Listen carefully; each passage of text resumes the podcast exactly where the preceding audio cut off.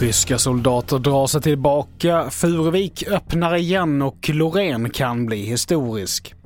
Det här är TV4-nyheterna som börjar med att EUs inofficiella utrikesministermöte pågår just nu på Arlanda, där även den ukrainska utrikesministern Dmytro Kuleba deltar.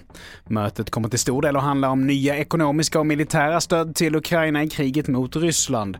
Och den ukrainska ministern kommenterar läget så här. Every day uh, we are trying to kick the enemy out. Uh, the enemy tries to take new positions to grab more land. Uh, nothing, no big developments, and uh, I think it's actually very bad because you know we got used to it.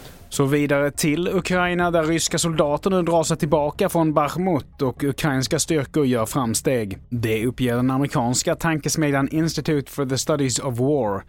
Uppgifterna bekräftas av det brittiska försvarsdepartementet och hävdar att Ukraina tagit tillbaka minst en kilometer mark.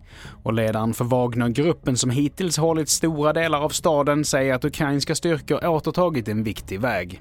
Så till Sverige och Furuviksparken som idag öppnar för första gången sedan händelsen där fyra schimpanser sköts ihjäl i december.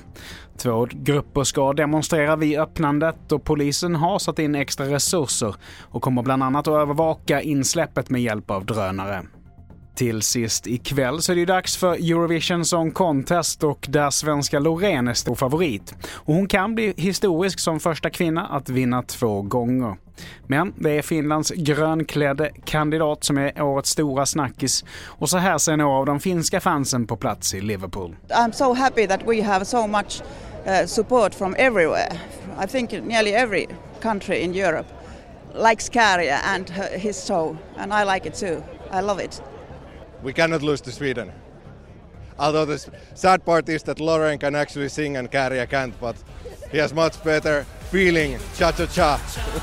Fler nyheter hittar du på tv4.se. Jag heter Mattias Nordgren.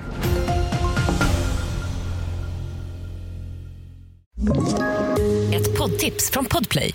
I podden Något Kaiko garanterar östgötarna Brutti och jag, Davva, dig en stor dos skratt.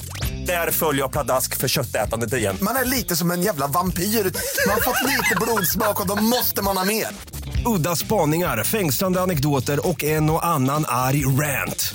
Jag måste ha mitt kaffe på morgonen för annars är jag ingen trevlig människa. Då är du ingen trevlig människa, punkt. Något Kaiko, hör du på Podplay. Därför är gardinerna.